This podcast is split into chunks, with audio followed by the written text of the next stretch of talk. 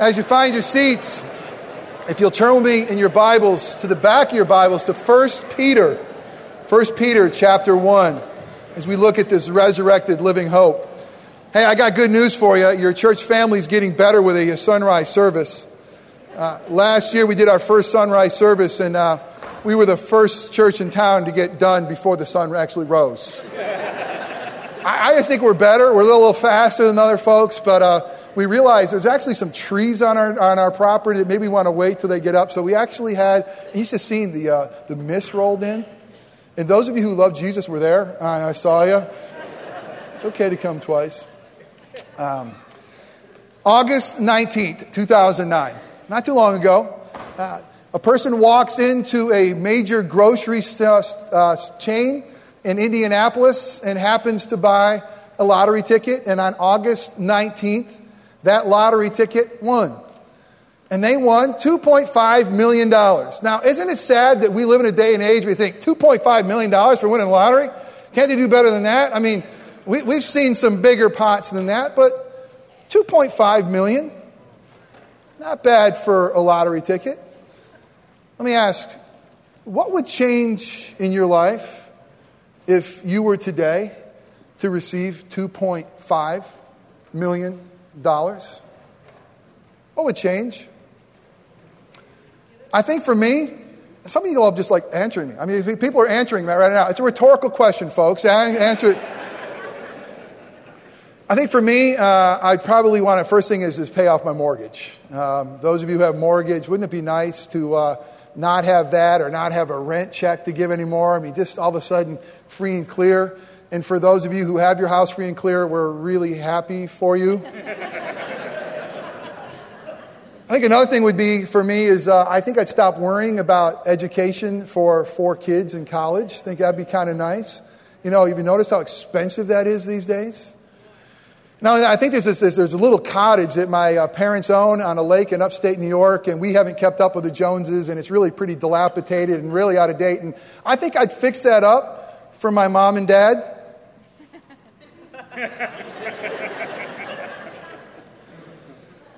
And I think I'd probably look at retirement different.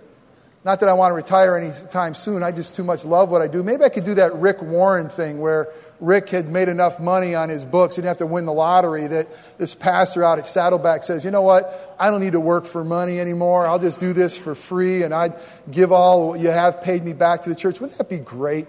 Elders don't get any ideas, all right? So, but could really, could one event change your whole life?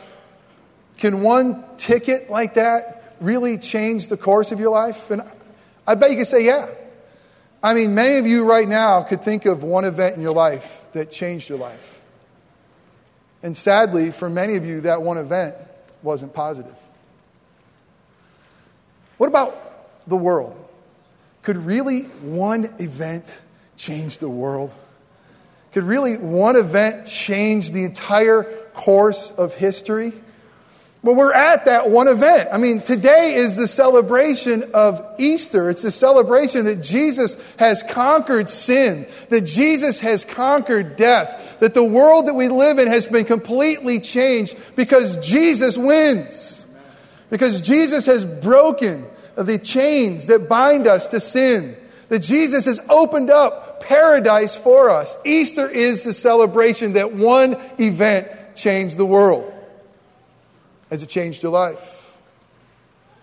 You see, when Jesus came in, uh, came out from the grave, when he took off those grave clothes, when he emerged victorious over death, you know what happened? All of God's promises became yes. All of God's promises became true. You read the Bible, God's got a lot of promises for his children. He's got a lot of ch- promises for his people. And we know now that if Jesus lives and he really walked out of that tomb, guess what? God's promises live. They live for us. Some right here now today, some will have to wait till tomorrow until we see him face to face. But where Jesus lives, listen, where Jesus lives and God's promises live, hope lives. Not only that, not only does hope live because Jesus lives, but also when he walked out of that grave, Jesus showed us the future. He showed us what we as his children by God's grace, saved through faith in Christ Jesus, he showed us what we will become. John one three says this, that someday when we see him, we will be like him. We will have a resurrected, glorified body too. He showed us the future. You know, it's true that absent from the body now is present with the Lord. It seems like this year we've had to remind one another that way too often, that absent from the body is present with the Lord. But I've also had way too often had to stand over a lifeless body of a loved one and say that this story's not over. This is not over. This, this, this body's not done. Let me tell you, their soul is with Jesus today, from absent with the body, present with the Lord. But we believe in the resurrection. We believe in a resurrected body like Jesus. He showed us the future. And where life reigns, hope reigns. And where Jesus reigns, hope reigns. And where Jesus reigns, life truly does reign. Let's look at what Peter says about this, this living resurrected hope, out of First Peter chapter one. We're going to look at verses three through nine. Let's be mindful. This is God's holy, inerrant word. Never lead us astray. Blessed be the God and Father of our Lord Jesus Christ. According to his great mercy, he has caused us to be born again to a living hope through the resurrection of Jesus Christ from the dead, to an inheritance that's imperishable, undefiled, and unfading, kept in heaven for you, who by God's power are being guarded through faith for a salvation ready to be revealed in the last time. In this you rejoice, though now for a little while, if necessary, you have been grieved by various trials. And isn't that true of many of us? So that the tested genuineness of your faith, more precious than gold that perishes though it is tested by fire, may be found to result in the praise and glory and honor at the revelation of Jesus Christ. Though you have not seen him, you love him. Though you do not now see him, you believe in him and rejoice with joy that is inexpressible and filled with glory, obtaining the outcome of your faith, the salvation of your souls. Let's pray together. Oh, Father God, what we need today, clearly on this Easter Sunday, is a living, resurrected hope that comes from your Son, our Savior, Jesus Christ. And Father, would you be pleased to speak through a broken vessel that's clinging to this hope himself? And Father, would you be pleased to make my words your ear, your words? Would you, would you give us ears to hear your voice, because it's in your voice that we find hope, because it's in your voice that we find life, because it's in your voice that we find meaning and purpose. So speak. And Father, would you open up our minds to understand your word, understand what this resurrected Savior means to us. And Father, that you would lovingly open up our hearts. Open up our hearts to believe that your truth, the truth and the power of the Holy Spirit would shine into our, our brokenness, into our disbelief. Jesus, would you shine upon our hearts today? And Holy Spirit, we ask for resurrected power as we leave here, that we would walk in newness of life, that we would walk with living hope, that we would walk in a manner worthy of the resurrection in obedience to our King named Jesus. Father, come and use all those things that are true and contain the good news of Christ to make us more like Jesus. And Father, all the things that I said that are wrong or that are merely my opinion, may they fall away and be forgotten. We pray that you and you alone receive glory, but we also pray that we receive living hope.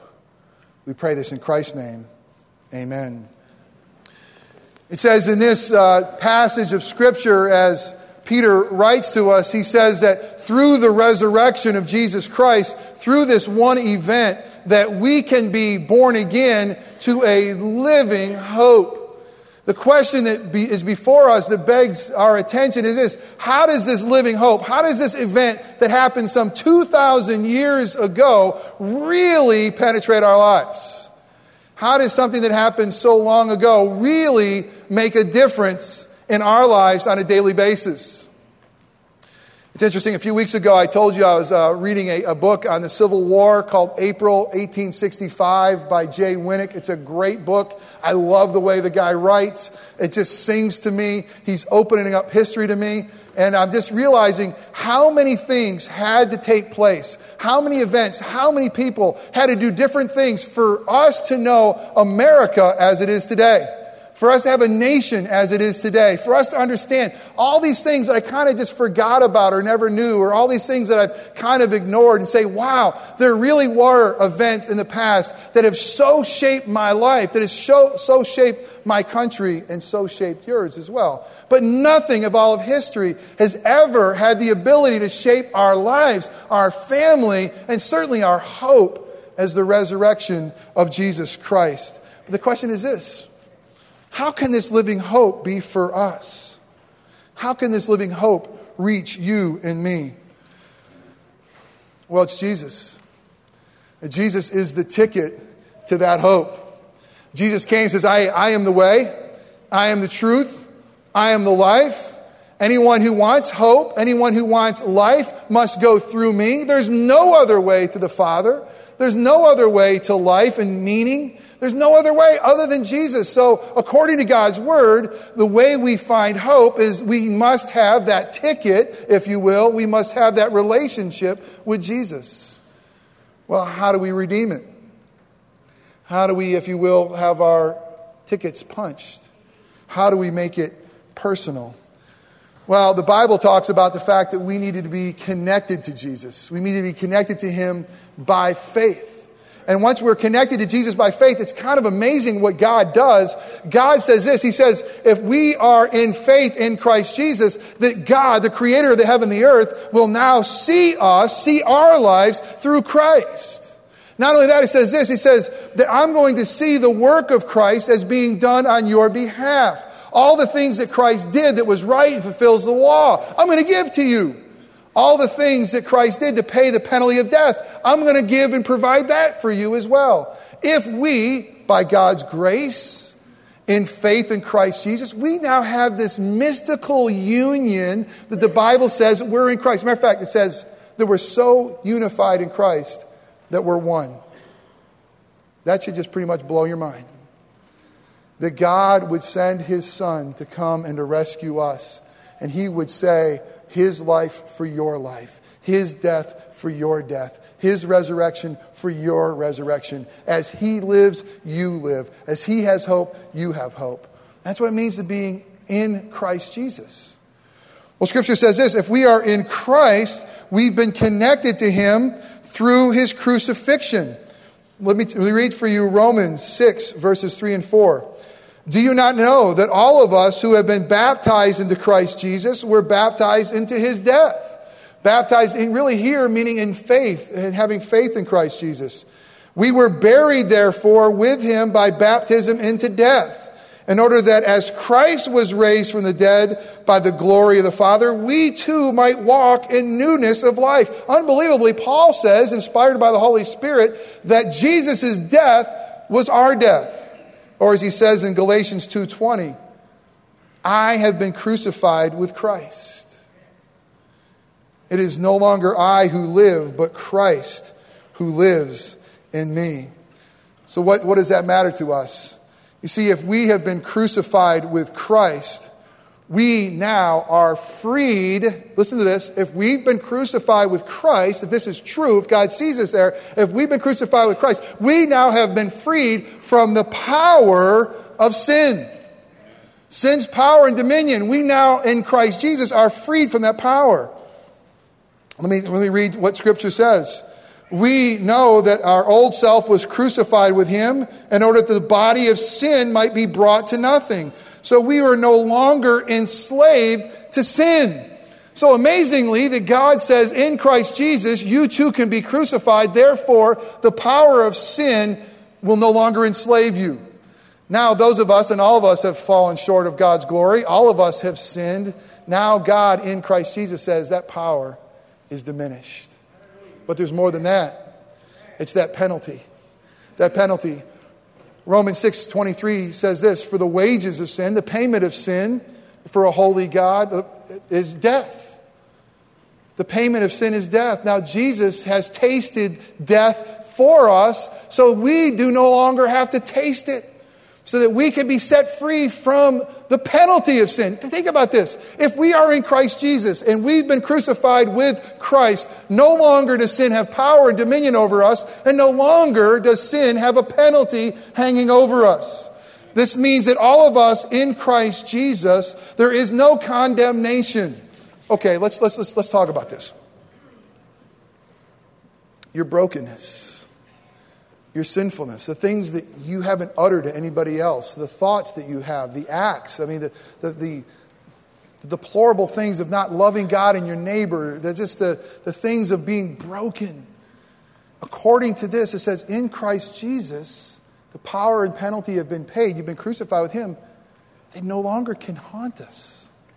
You know what this is saying? This is saying that we now have access to a holy God. You know what this is saying? This is now saying that we can come into God's presence in Christ, robed in his righteousness. And now it says this, it says that if we're in Christ Jesus, God sees us as if we have never sinned, because we're in Christ. It's been paid for. The power has been broken. The penalty's been done with. Listen, if we are in Christ Jesus, it's more than as if we just kept the law perfectly. We have Christ's righteousness. All that Jesus did as the Son of God, the righteousness of God is given to us. Here's the good news about being in Christ Jesus. Your sins aren't going to haunt you any longer. Don't let them. They don't haunt you in front of a holy God if you are in Christ Jesus. Is hope reigning over your sins? Let me ask you that. Is hope reigning? Or is death and despair? In Christ Jesus, hope should be reigning. Not only have we been crucified with Christ, it says we've been resurrected with Christ. That's how our ticket is also punched. We are now completely freed from the power of death. Romans six, eight and nine says this. Now if we have died with Christ, we believe that we also live with him. We know that Christ, being raised from the dead, will never die again. Death no longer has dominion over him. Paul says in First Corinthians fifteen, it says, death, where is your victory? Death, where is your sting? The power of death has been broken through the resurrection of Jesus. Here's the reality. In Christ Jesus, death doesn't win. In Christ Jesus, hope reigns. In Christ Jesus, life reigns. Are you in Christ Jesus? Because where Jesus is, life does reign. Where Jesus is, hope does reign, even in the valley of the shadow of death. Does hope reign in your soul? Does the hope of Christ reign in your heart? The only way to get this hope that's living, the only way to get this salvation is if we kneel by God's grace to Jesus as King of Kings and Lord of Lords, that we kneel to his reign. That we take this amazing grace of God that says, I'm going to provide you a sacrifice and I will link you in him. And now we kneel to him and say, take my life, take my sins, take all that I am. And now rain upon me your love. Now rain upon me your grace. Now rain upon me your newness. The only way that hope will reign in us is if we kneel to the reign of Jesus as King of Kings and Lord of Lords. And then we're adopted in as his family. I got three things for us to consider today in this message as we close. One is this. Are you letting hope reign upon you? Is hope reigning in your life? These are hard times economically. These are hard times in our world. I know you. I know your stories. I know how broken you are. I've had the privilege of coming alongside you. Is hope reigning in your life? The Easter message is for you to say, it's here. Hope reigns in Christ. Is he your Lord and Savior? You know that ticket for two point five million dollars? It expired. No one claimed it. They know what store it was purchased in. They know that someone went in there and went into this grocery store. They know that they made the purchase. They came home with a ticket. And on August nineteenth, that number was read, and they won two point five million dollars. And somehow one hundred eighty days lapsed, and they never take a winning ticket and had cash it in.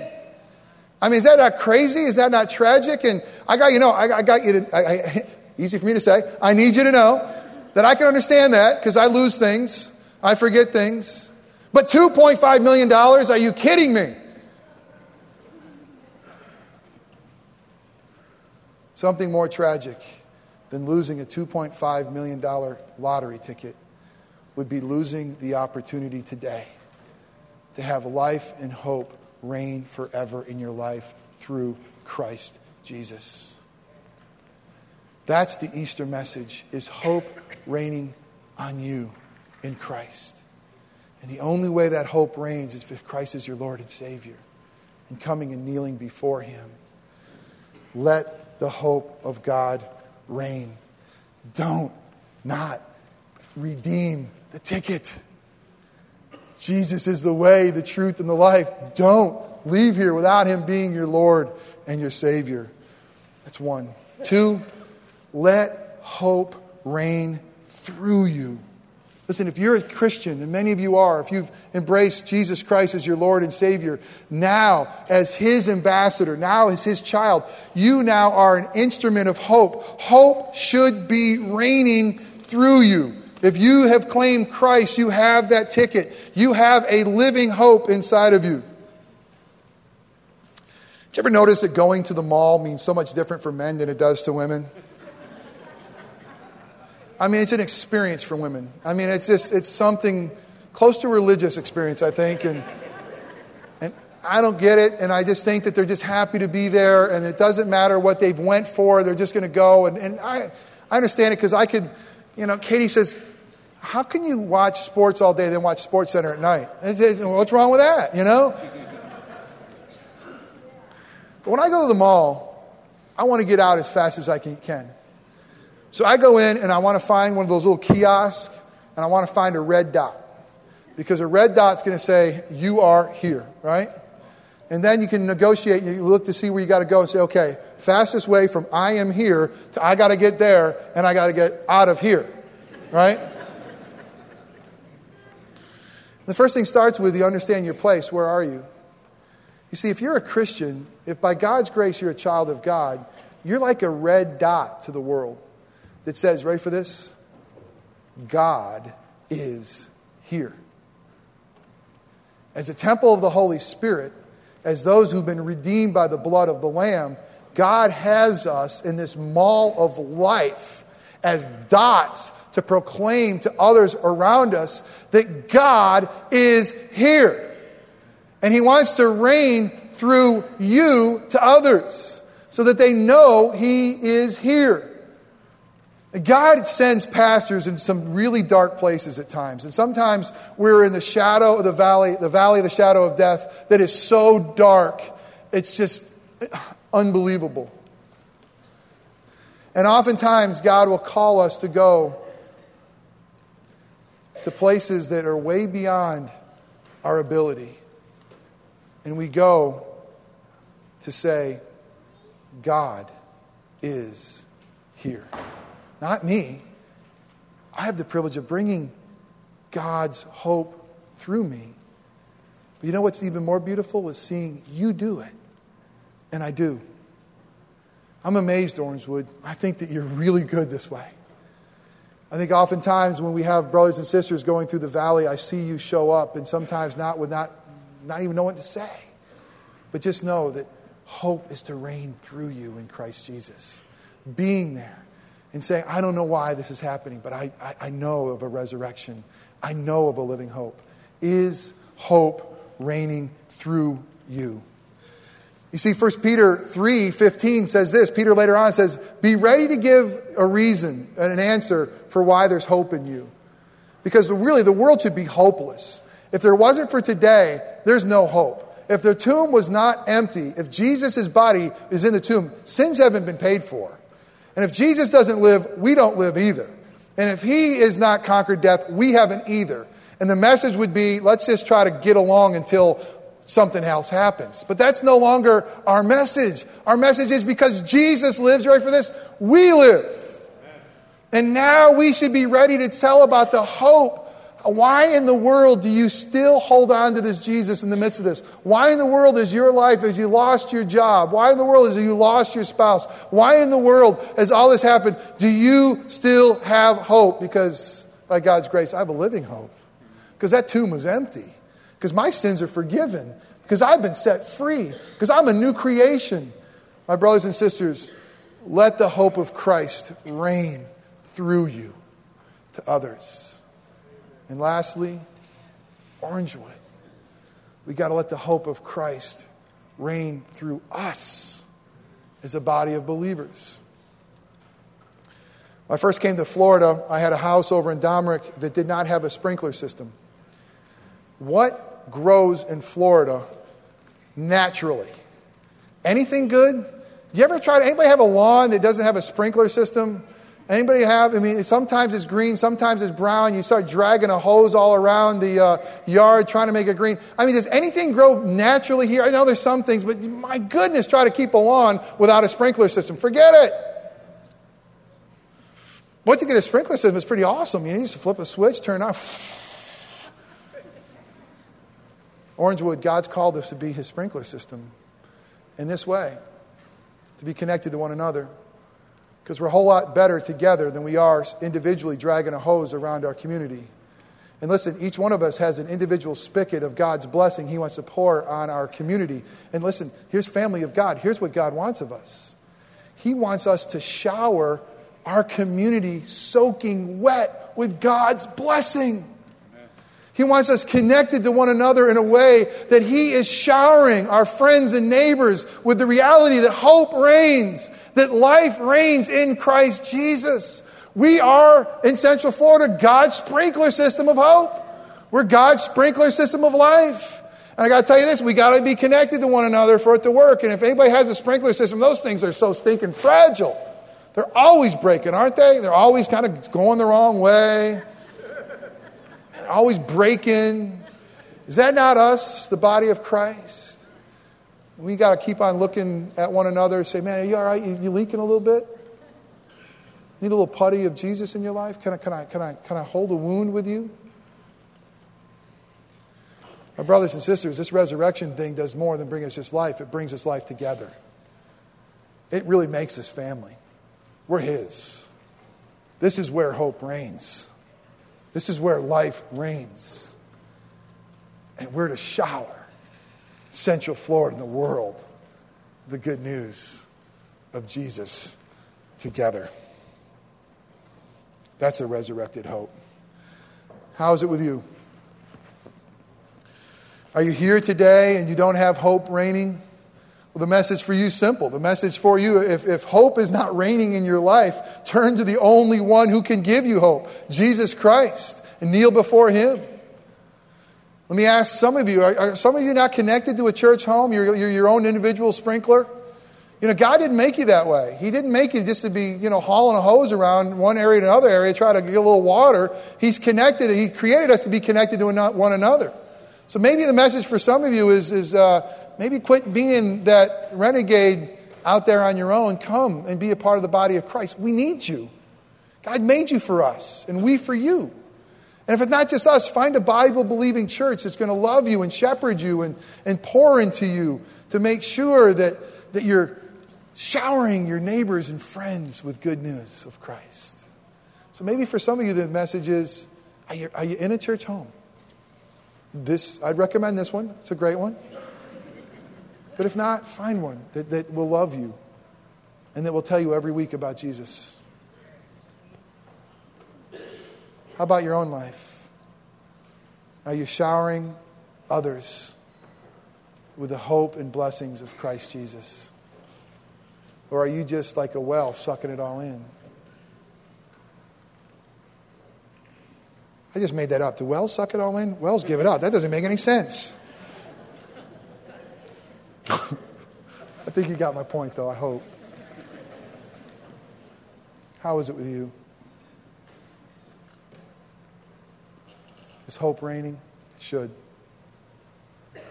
Because Jesus lives. Let's pray. And Father God,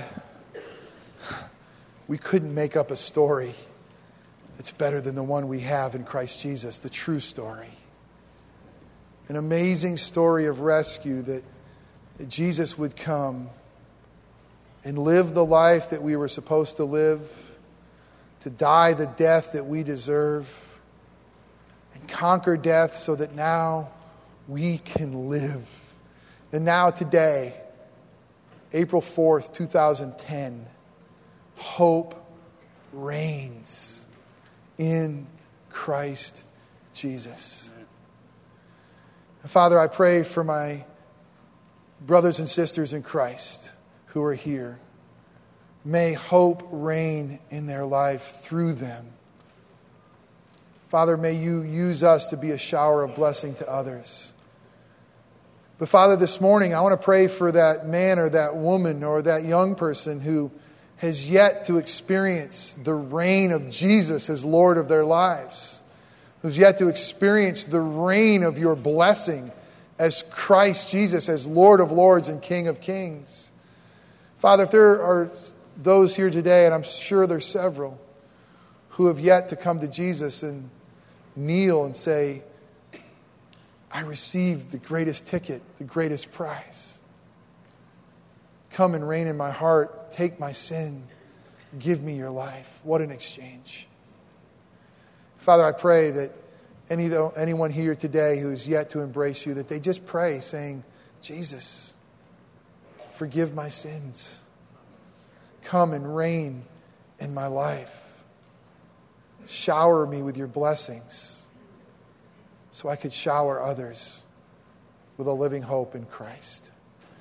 Father, I pray for anyone here today who is yet to uh, kind of attach themselves to a church, that your Holy Spirit would make it clear that it's not good to drag around a hose, that they're to be connected to a system, a, a living church that Christ himself has built and building, and the gates of hell will not prevail because we're better together.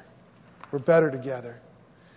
Father, I pray for Orangewood. Would you please, for your glory, and for the advancement of Christ's kingdom, cause us to shower blessings, to soak our neighbors, our friends and our family with the reality that Jesus lives and hope reigns and life reigns in Christ. Father, may we be a city on a hill that cannot be hidden, that showers others with your blessing. Holy Spirit, thank you for the life we have in Christ Jesus, and it's in his name we pray. Amen.